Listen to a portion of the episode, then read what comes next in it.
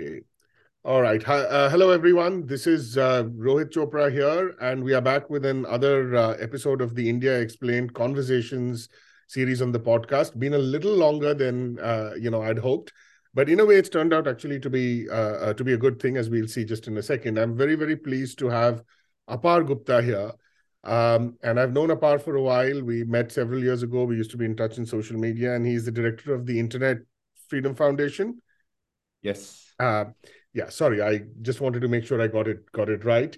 Um, and and you know, I what I'll do is I'll just let Apar speak for himself. Uh, uh, because he has a you know long list of accomplishments and he does a lot of really important work uh, and I know he's litigated some really you know important cases as well uh, and been part of some very uh, crucial initiatives. So Apar over to you. Why don't you just share a little bit about uh, what you do, uh, what you've done, what you do in your present capacity, and we'll we'll then take it from there.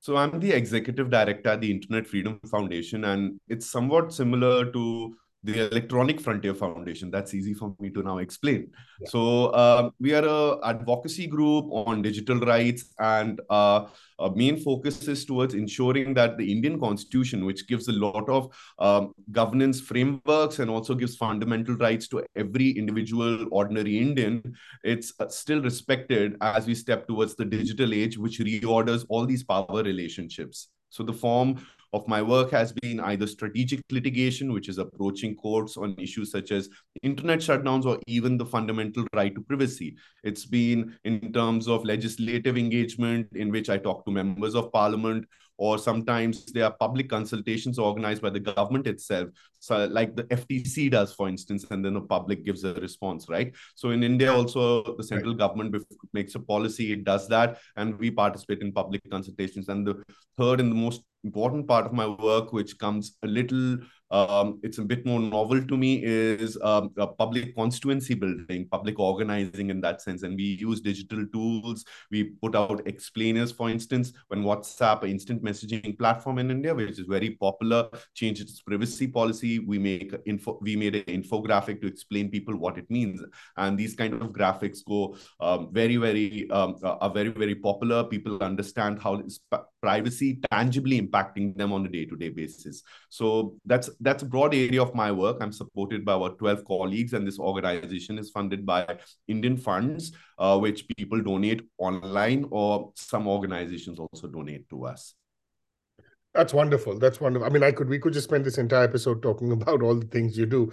And you know, when you think about things that matter in the sort of digital space, all the issues that are at stake have been at stake in India, whether it's you know abuse of authority whether it's sort of trolling whether it's violations of privacy uh, journalistic work serves one purpose and then you know you get sort of public sentiment which sometimes blows over into excessive outrage sometimes is justified that serves another purpose. But it really does seem to me that what you do is really fundamental and essential because it's at that level of litigation at getting into the nitty gritties that level of granularity getting into those weeds that's the place where you know these issues are decided and uh, you know that's a terrain that you actually don't see as much about it even in indian media coverage as you should for instance right and for um, you know we, we get to this a little later but for instance to me uh, you know the whole sort of um, uh, uh the the controversy that happened involving the wire sort of recently uh, yes. to you know one of the things that and you know the, the controversy is what it is but one of the things that i sort of seem to be missing in the in the coverage that was was uh, undertaken internationally and nationally was precisely like you know what were the legal issues at stake right? What were the constitution so bringing the constitution into it and and and you know explaining how that sort of plays out is is essential.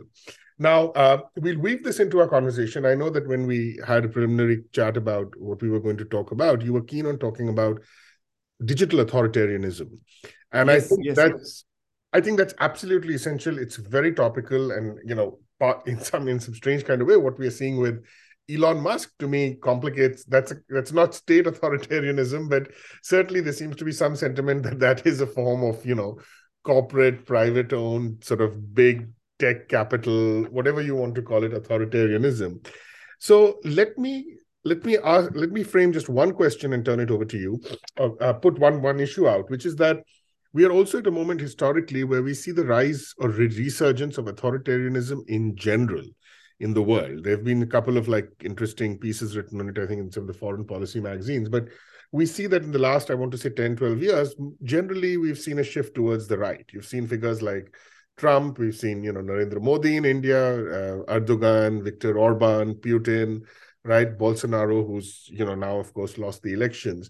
So we we seem to be perhaps in a kind of rightward shift. And then we also have very much witnessed this rise of digital authoritarianism. So if you could just talk to a, you know, what is it you mean by digital authoritarianism? What is really fundamentally at stake here? And, and then if you could, in your reflections, connect that to this larger political trend of digital authoritarianism, that would be very interesting. So I think uh, digital authoritarianism has been something which has not been only uniquely present in India. It's present in several countries, and that's something which is coming out from your remarks, Rohit. And it's actually the theme of the Freedom House report on freedom of the net for the year itself, which is essentially showing that this common trend is emerging in several countries. In right. fact, recently uh, when i was having a conversation with some people from the national endowment at democracy they were saying there's some common trends which are underlining why authoritarianism is growing. The first is the growth of uh, political uh, centralization of power. The second is uh, growth in the economic concentration and wealth inequality, which sometimes manifests through kleptocratic regimes, which gives the sense of market power itself uh, to that state authority, um, uh, autocrat. And uh, it's digitization. There, there's some other elements of this uh, matrix as well. But what I'd like to say is that digitization is as important as money because technology, in a sense, is not only about um, what kind of content we get to consume, it is also a fundamental way of reordering human relationships if we think and step back for a second, most of our relationships today, professional and personal, are mediated through a smartphone. The state determines how we get and avail certain services, what our identity is, what is our experience uh, uh, it's, uh, itself and our existence. And in many ways, we check our bank accounts, we conduct our business, we talk to our friends, we are in touch with our families, or we engage in the broader political spectrum by the use of social media. So I think that what digital authoritarianism is, is essentially uh, narrowing down of the diversity of discourse quite often, which is necessary in a democracy, and hardening of uh, power centralization, which happens at the same point in time, which is driven towards people. Either it may be through a platform, as we are seeing much more recently, Rohit, through what Musk says happens on Twitter rather than a much more considered view of what's best for users in that sense who may hold a different point of view or it may be also in the way for instance how id systems are imposed on people and these id systems have privacy and surveillance risks. Thereby they are able to track a person's movements their availability of services etc and by itself that kind of knowledge that leads to a kind of behavioral modification that we are under watch. I think what makes India more peculiar than Europe or the United States, and this is an important point to consider, is that out of many, is that our rule of law framework, our institutional structure is not that great. We still are a, a, a democracy which which can be described as fairly young, right? And also its democratic roots are still taking and still still branching out in that sense. They, the, it's not really rooted in that sense, I would say. So uh, I would say that for me, digital authoritarianism and the way I've seen it manifest over a much more recent time has been um, not only through uh, what political ideology has been able to advance, that it's been center right or even uh, a certain kind of religious right, uh, which is a Hindu right. It's it's been a uh, it's it's been several factors which have led to a decrease in individual liberty and social welfare. So it's the manifestation is much more clear. Uh, digitization has been promised to us as something which makes our lives better, but I think it makes our lives better in a much more transactional sense rather than in the deeper sense of us being citizens in an informed democracy. And I think that's what it does. Okay. Well, wonderful. I mean, I you anticipated a question I was going to ask, which is about how does this play out in the Indian context specifically? And we'll come back to that a little bit. There's two other questions I have, and I'll, I'll ask them one by one actually. So the first is you mentioned, you know, the whole question of really the you know the freedom of the net, right? Um, yeah. And and this is, you know, we are also at a moment where we hear a lot of there is a lot of conversation about how the freedom of the press in general has been compromised, in part because of the internet uh, itself. Journalism is in crisis. Uh, you know, there's a fascinating article in the New York Times which actually says that Silicon Valley, uh, some of these, you know, big tech figures, these cult figures, they they actually want to kind of end journalism. They don't like the kind of investigative function that journalism serves, etc. Whatever. But if we go beyond just that too, and if we look at the the question of you know how uh, the the internet how what is happening in the realm of the internet in somehow somehow diminishes our freedoms and uh, there's there's also a simultaneous conversation happening about how the collapse of journalism as we know it or the implosion of journalism and uh, the uh, you know the undermining uh, uh, attrition of, of the power of certain institutions the weakening of civil society has taken away that same freedom so yes. sometimes what happens is you know the the this this specific loss of freedom with regard to the internet is collapsed into that larger argument about a wider loss of freedom. So what i'm interested in hearing about from you as an expert is what is unique and specific to the loss of freedom in the digital realm right? You already kind of hinted at it and to some extent even elaborated on it about the the sort of deeper democratic norms.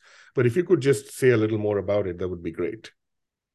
So uh, i think the way i'll the way I'll conceptualize is that, um, uh, for instance, there's a very famous famous quote that uh, uh, software will eat the world or digitization is flat. And right, right, right. Marc Andreessen. And, yeah, yeah, all of and then all so, of that. Yeah. So it's, it's it's on. It's not only a political theology. I think it, it is an accurate description of a fundamental framework of uh, of society. Uh, and uh, since since for possibly since since modern finance in that sense, right? right because right. what you see today is that today people not only have a wallet but they also have a smartphone and it's basically attached to every person uh, Rohit, what we see today in India, for instance, over the past 10 years is that in certain cities like the capital city of Delhi or the commercial city of Bombay, there happen to be more internet connections than people. In fact, in Delhi, uh, there are about two and a half internet connections for every person as per the last recorded census. Right. Now, what does it do to individual freedom in a way is that it fundamentally alters this. And this right, is right. the first this is the first part of what I sense as an expert has happened.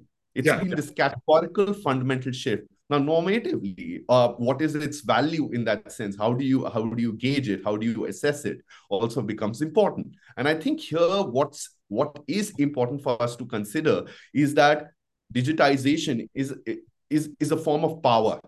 It is a form of power which is quite often initially been described as a democratizing form of power because it gives the ability uh, through a medium for two-way interaction, which is not there, possibly scalable and at this cost with traditional radio transmissions which are happening. For right. instance, the last uh, commercial technology through which uh, people were receiving information um, was the television. And at best, you could change the channel, but you couldn't broadcast by yourself.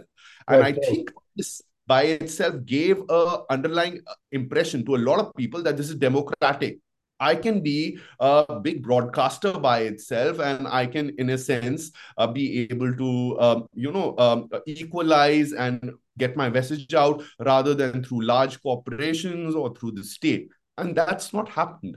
And that's not happened because I would say that the technology has molded itself to pre-existing structures of power, which are large corporations and uh, powerful politicians, as opposed to the individual by itself. So when you think about this, let's think about how it impacts our rights. And I would say that the Supreme Court in August of 2017 laid down the fundamental right to privacy judgment, and it said, and it said that privacy is a foundational right for uh, for for, uh, for uh, it's a modern foundational right which links to each fundamental right in a sense. And they said it has various components. For instance, informational privacy is one such component, and informational privacy will impact, for instance, uh, much more traditional aspects of phone, of, of phone interception, surveillance, but it'll also impact a person's decision making. The Supreme Court actually noted what happens if a person's Facebook post uh, as much as people may not use Facebook so much, but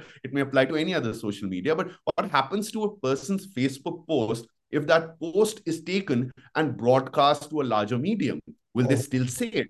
Right. Oh. So, in a sense, a person is not truly in control. They don't have that decisional autonomy. And I say the that that that's been a much more modern realization that they're large, complex technical systems which are sometimes um, uh, hinged on underlying frameworks of power or profit in a sense, and they are not in favor of an individual, their liberty, but to essentially uh, keep them uh, using that platform a longer period of time in order to serve them contextual ads, thereby make more money, or uh, in a sense, uh, be be made available within a country if it's a large foreign social media company um, uh, and uh, it has to abide by certain rules and those rules may be increased data collection or there may be informal unwritten rules. For instance of censorship and broadcasting and platforming certain kinds of hate speech without any sense of content moderation. So when you think about those tangible manifestations you can understand why digitization is so important and it's so important in a place like India, which does not have the best rule of law framework, as I was saying earlier. It's wonderful. Well, so so yeah, I mean, many many different thoughts, and you know, it, just to respond before I get to another specific question, um, it it reminds me of one of the debates about privacy, and I know that Siva Vaidhyanathan, professor at University of Virginia, uh, you know, wonderful, several wonderful books, one of which is The Googlization of the World.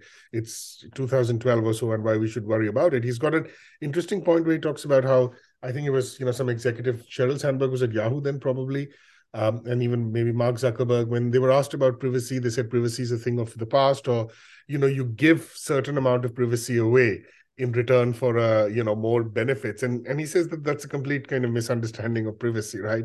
And the larger point of course is that uh, what privacy entails is a kind of right to a representation of your life and self uh, you know as it travels kind of through the world. And and now that we are we have these new technologies that form of travel that form of your life and its representation and who you are it moves in ways that the law could not anticipate uh, so there's a couple of things I want to you know push at here. One is that I was struck by the irony that the you know even as you actually have an undermining of individual autonomy, so much of the rhetoric that comes in fact from some of these figures who are you know venture capitalists who themselves are you know like Rara, Elon Musk, Marc Andreessen, or the Mark Zuckerbergs of the world, or you know generally this Silicon Valley kind of utopian libertarian culture it defends the right of corporate power in the digital realm in the name of individual freedom.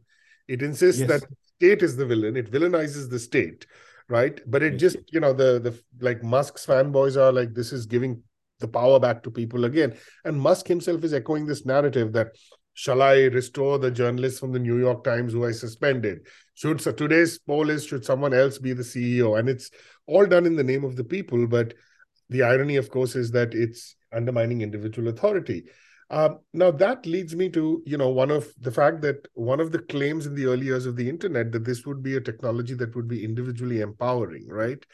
Uh, that yes. was was sold at, and you know it was. I mean, the sort of coin of the realm. Everyone assumed that it had it had that has that potential. But what's wound up happening is it's become a form of what Foucault might call might have called governmentality, a new kind of form of sort of surveillance of data collecting of gathering ordering classification and a new form of power whether uh, you know exercised by the state or by kind of uh, uh, you know or, or, or, by corporations right? So if you could speak a little more about this paradox of centralization uh, as i might call it in the name of a technology that constantly it's the rhetoric of its promotion the ideology around it is that of individual empowerment. Because it seems to me that that constant production of that narrative of individual empowerment actually in some ways obscures this deeply deeply uh, powerful and in some ways dangerous centralizing function. And it's an anti-democratic potential yeah. right? So if you could speak to that both generally but also in the indian context that that would be lovely the first thing I'd like to just uh, bring up, since you brought up Musk, and it seems to be in the news cycle, something I've tried to escape from again and again, Rohit, because I think it's uh, it's attracting a large amount of public attention, and public attention is a fungible resource in my sense in, in, many senses. Okay so it i think he's exhausting it in a sense for a platform which itself has does not have a large number of users but has a very powerful set of users. Is that musk in his legal filing against twitter when um, he was rescinded uh, he was not following through on his offer to take over actually has certain comments on india and describes india as the third largest market for twitter. He yeah. states very openly that the Twitter's uh, case in the High Court of Karnataka against the Indian government, in which the Indian government's regulations, in which it sends broad, ambiguous, vague blocking orders to Twitter to take down accounts, for instance, associated with the farmer protests, is wrong. Twitter should not have done that. Mm. The argument by Twitter in court is not that the government does not have power the argument by Twitter in court is that the law as it stands does two things. One, it allows the government to make these broad, unsubstantiated claims for content takedowns and blocking accounts on Twitter. And the second thing, it's done without any transparency. These are secret orders. It's never revealed to the end individual that their account is being blocked in terms of the legal order itself being shared. It's just that Twitter sends an email that we received this legal request. It can't share the legal request itself, and thereby the user does not have the freedom of uh, judicial remedy. So I would just put that as a question to a lot of people that if Elon Musk in a signed legal filing is saying that Twitter as a corporation which stands up for free speech and free expression uh, should not go to court and challenge uh, government blocking orders when its users itself don't have the right to do that there's something wrong the second thing is his own interaction on twitter much more recently has oh. been with certain right-wing accounts, not only from the United States, but even from India. Mm. And I'm not going to point to that specific interaction because that would, in fact, put me in threat, Rohit. And I can say it very openly threat in the sense that they can run a misinformation campaign about me, dig oh. into some parts of um, this interview, take out a sentence which is not properly framed, and essentially dox me, do certain kind of things. Yeah. That's the sense of threat which exists in India. And that's the sense of threat he encourages by engaging with such accounts in India. Now, coming back to your much more uh, foundational question, what's happened?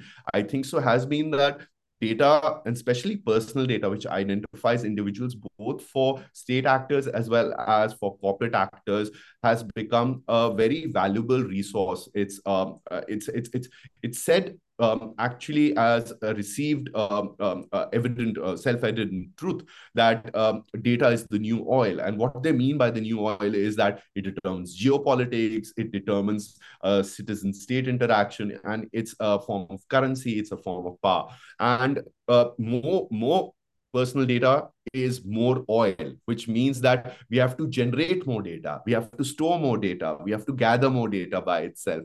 And this leads to a inversion uh, not an inversion because I think the imbalance already exists between uh, individual and a large entity which has either a large amount, uh, a lot of money or a lot of uh, uh, resources and authority to exercise power. So if you just think about it, for instance, uh, this can be called something like data maximization. And mm-hmm. what's happened is that in India, the Digital India program relies on a lot of things, improving teleconnectivity. That definitely is a positive. Also, digitization of services. That also is a positive. But when mm-hmm. we think about it, the digitization which is being done in India is being done without any legal framework. At best, they are policy instruments which are made. And if you look at the policy instruments quite often, they only have a notional reference to privacy, which remains unenforceable. So, mm. what are the kind of digital projects being built in India? For mm. farmers, there is the agri stack in which each part of a farm input and a farm output will be captured through data. For unorganized laborers, there's an e-Shram portal for them to receive their welfare benefits. In hmm. healthcare, there was Aarogya Setu, contact tracing app, which did not work and gathered immense amounts of data.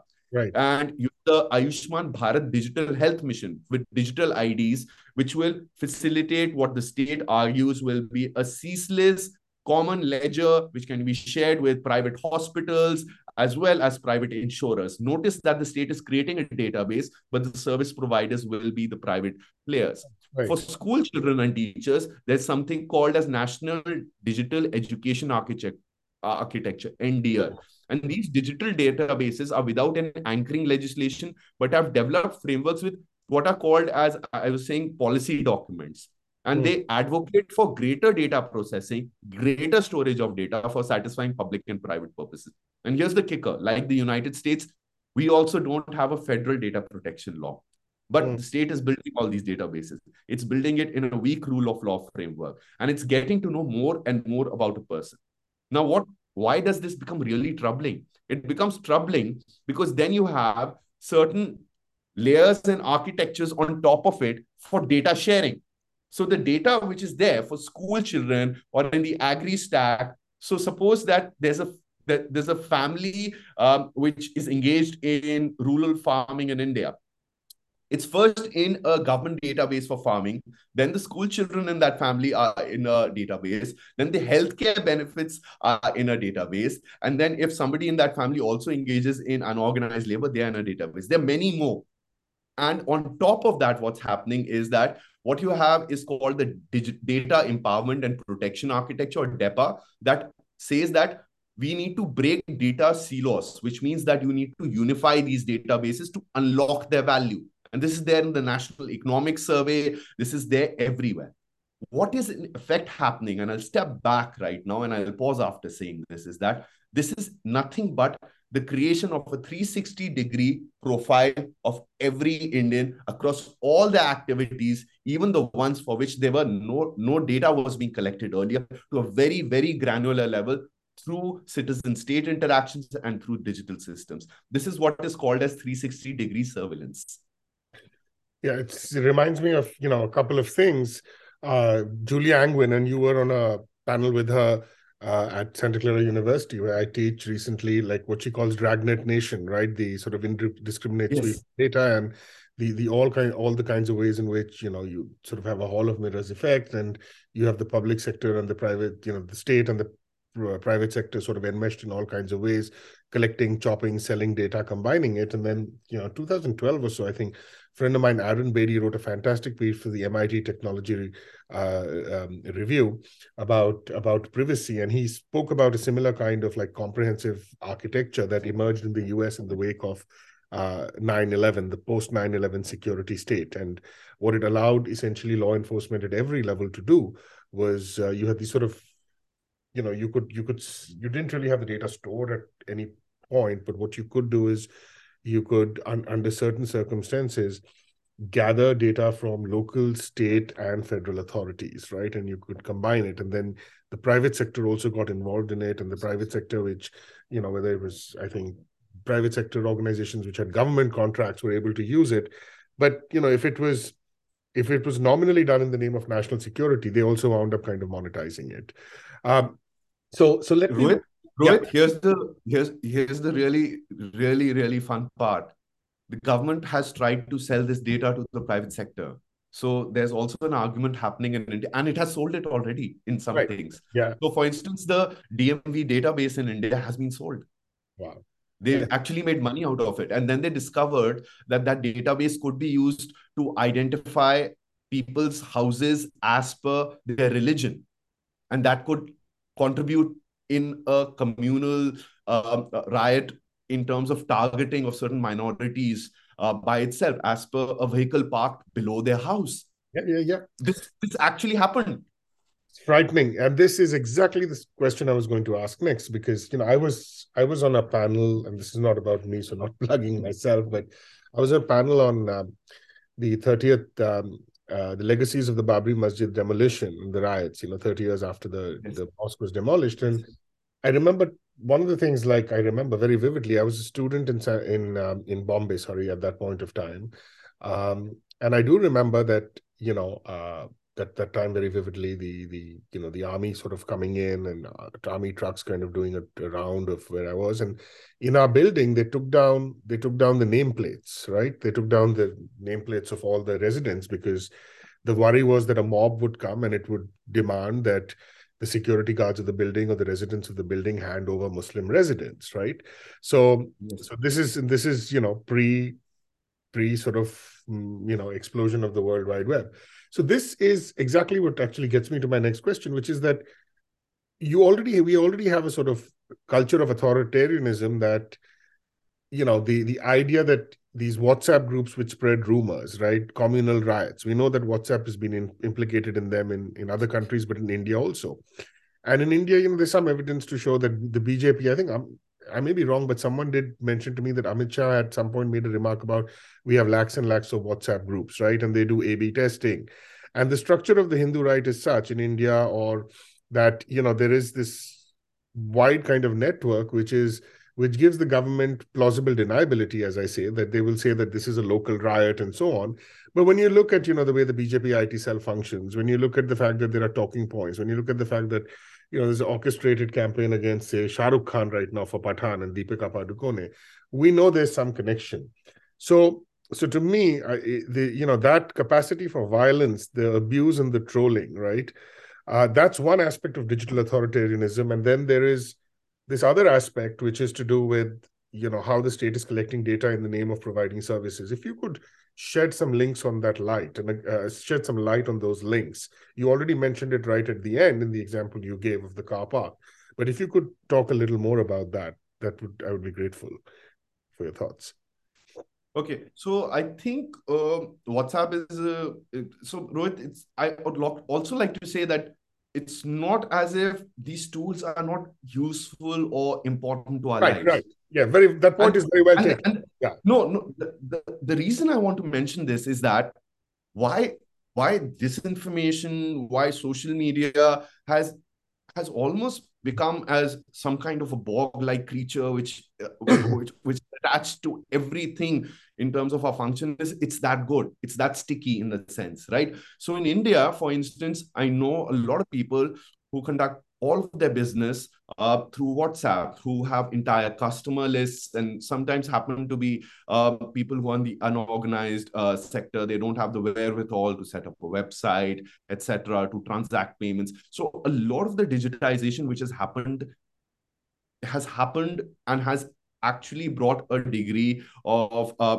uh, social mobility for people at the same point in time and which is why i think it kind of dulls our senses uh, I, I, mean, in a, in a in a sense, beyond the communities in academia on activism or people who understand and build these technologies, in terms of uh, unquestioning, uncritical um, uh, embrace of them, in a sense. That uh, they view the smartphone as something which is really really good, but don't understand that what's also happening is that the WhatsApp group in which they're able to know that when water will come because it doesn't come all the time, even in cities like Delhi, and your apartment complex society tells you that the water will be available for these hours on these days, or the electricity will um, uh, be cut off for, for, for some maintenance work, etc., is also a place where a certain form of majoritarian values are being broadcast. For instance, if there's and a local election, but uh, for local election, I, I, I, local, yeah, sorry. I just wanted to say that I just want to like jump in. I really sorry, apologize for interrupting, but what you said at the beginning is absolutely true. That, and you know, I, as far as I'm concerned, we shouldn't judge them for not having that critical sense, right? Because you and I, we do this for a living. This is our vocation. Yes. Right? Yes. No, no. Uh, and, and, uh, so the thing is that uh, a lot of my work actually is towards ensuring that like you know like uh, you're essentially a provider to society which itself that there's an unfair expectation for them because the larger architecture is such that it's easier for them to actually communicate in a way where the current is uh, uh, current is flowing right in right, a right. sense right can't break that because sometimes the architectures itself are as such. So I also don't uh, judge people in that sense, but uh, I do say that, and uh, it, it it is correct to say that quite often the assimilation of technology, which is done uh, in a much more populist sense, is done without a sense of critical reason. And that's because there is a uh, stated expectation and trust which is there quite often. As much as people say we don't trust technology, I think they do. Uh, so uh, in the in the in the daily habits. So uh, uh, just Rohit, just coming back to WhatsApp, I would say that what what WhatsApp does is that it makes communication so easy um, by itself that it has led to um, uh, it has led to a different kind of political campaigning where the BJP, of course uh, due to the amount of money it gets through electoral bonds, which is our form of corporate funding, um, uh, which is again um, led to a wide distortion in free and fair elections and the democratic polity in India. So the BJP, of course, is in front, but even parties such as um, the Aam Aadmi Party or the Congress Party or the Trinamool Congress, when you look at how they do their digital campaigns, it's primarily digital and they do not care about privacy. They just want to uh, get to know who's the person, where do they live, what are their interests, and how can I make them vote for me? Because the political party today in India is essentially not a vehicle for social service, it is a vehicle towards gaining power and maintaining it and growing it by itself. And if you look at the campaign website, for instance, and I'm disappointed to bring this up because I may expect better from the Indian opposition of the Bharat Jodo Yatra. It doesn't have a privacy policy. If you looked at the uh, uh, campaign website of the TMC for its Goa elections, where it offered the young people there uh, some kind of guaranteed employment and startup loans, it didn't have a privacy policy, in fact. So when you think about uh, the larger use of personal data in uh, political campaigning, uh, it's a it's a, it's a very lucrative uh, business. It's a very technical business. It's a very developed business, and it's a far cry from when I think so the Obama campaign first did A/B testing for emails and changed the colors on the ads, which was at that point in time thought to be some great giant breakthrough in individual donor giving, uh, which would break the shackles of corporate power. But here we are. Here we are. Well, cunning of late capitalism or whatever you you you you might want to um, you know you might want to call it. Uh, yeah, uh, you know, uh, uh, it's it's in the Indian context particularly. I will add that yeah, of course, we live in a moment where globally, you know, STEM is fetishized. Uh, but and you know we we see technology as this force that's re-enchanted the world uh, but in the indian context you know there are i always maintain there are two words that Indian classes, I think, across, you know, Indian groups across the class sort of uh, spectrum, if you will, uh, we we we suspend like all critical kind of judgment. One is we hear the word technology and are, you know, we just kind of mesmerized, hypnotized, and the other is development and the fetishization of technology and development. And rich irony here, given that the BJP has weaponized it so powerfully, actually, you know, in part is Nehru's legacy, right? The idea yes. of the scientific temper and and so on, and his obsession with centralized planning and development, right?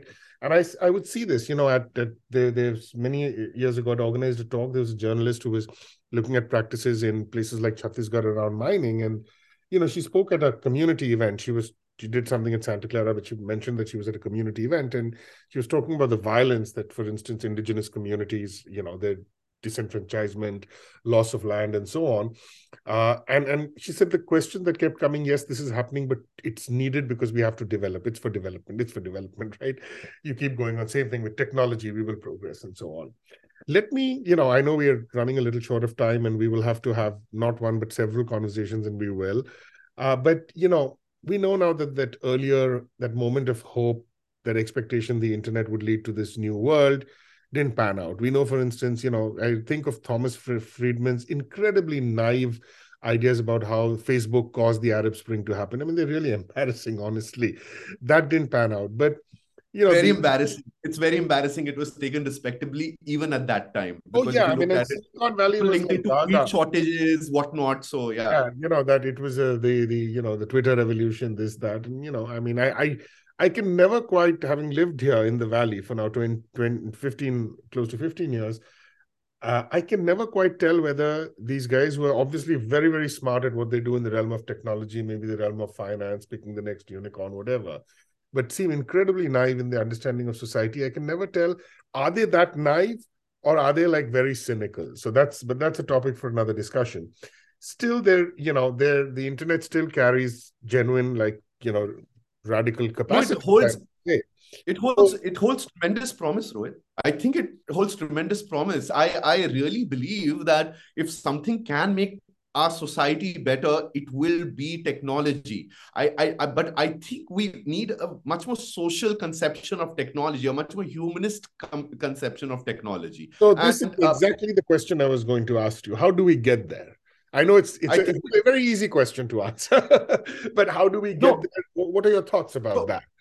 So, so the thing is that it'll always be broken. It'll be broken because it's a product of human uh, intuition, uh, ingenuity, bias by itself, and we, yeah, yeah, yeah, yeah, yeah. All, all of that. So it'll reflect in in an Indian context, uh, class biases, our economic biases, our social biases, our unique national history, our own childhood, and uh, the kind of parenting which is there in India, and it'll be very different in the United States. And uh, sometimes it'll come from that pure uh, conception that technology is my path to a better life to the exclusion of the other right? It's a it's it's it's it's a yearning for status by itself. I think what needs to happen in technology and this is still not happened is that technology needs to be at the center of aspirational politics.